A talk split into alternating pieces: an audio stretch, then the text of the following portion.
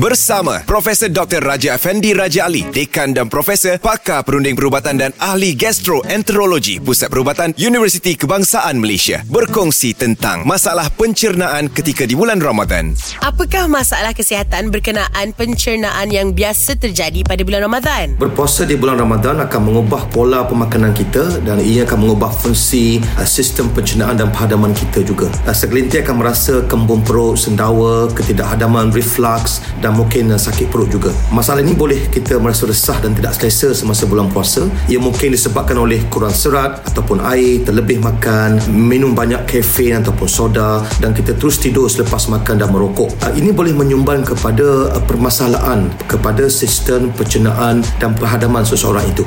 Demikianlah penjelasan daripada Profesor Dr. Raja Effendi Raja Ali, Dekan dan Profesor Pakar Perunding Perubatan dan Ahli Gastroenterologi Pusat Perubatan Universiti Kebangsaan Malaysia. Temu ini dibawakan oleh B Crops. Marketing Sendirian Berhad adalah sebahagian daripada tanggungjawab sosial korporat kami. B Crops, inovasi perubatan masa hadapan bermula hari ini.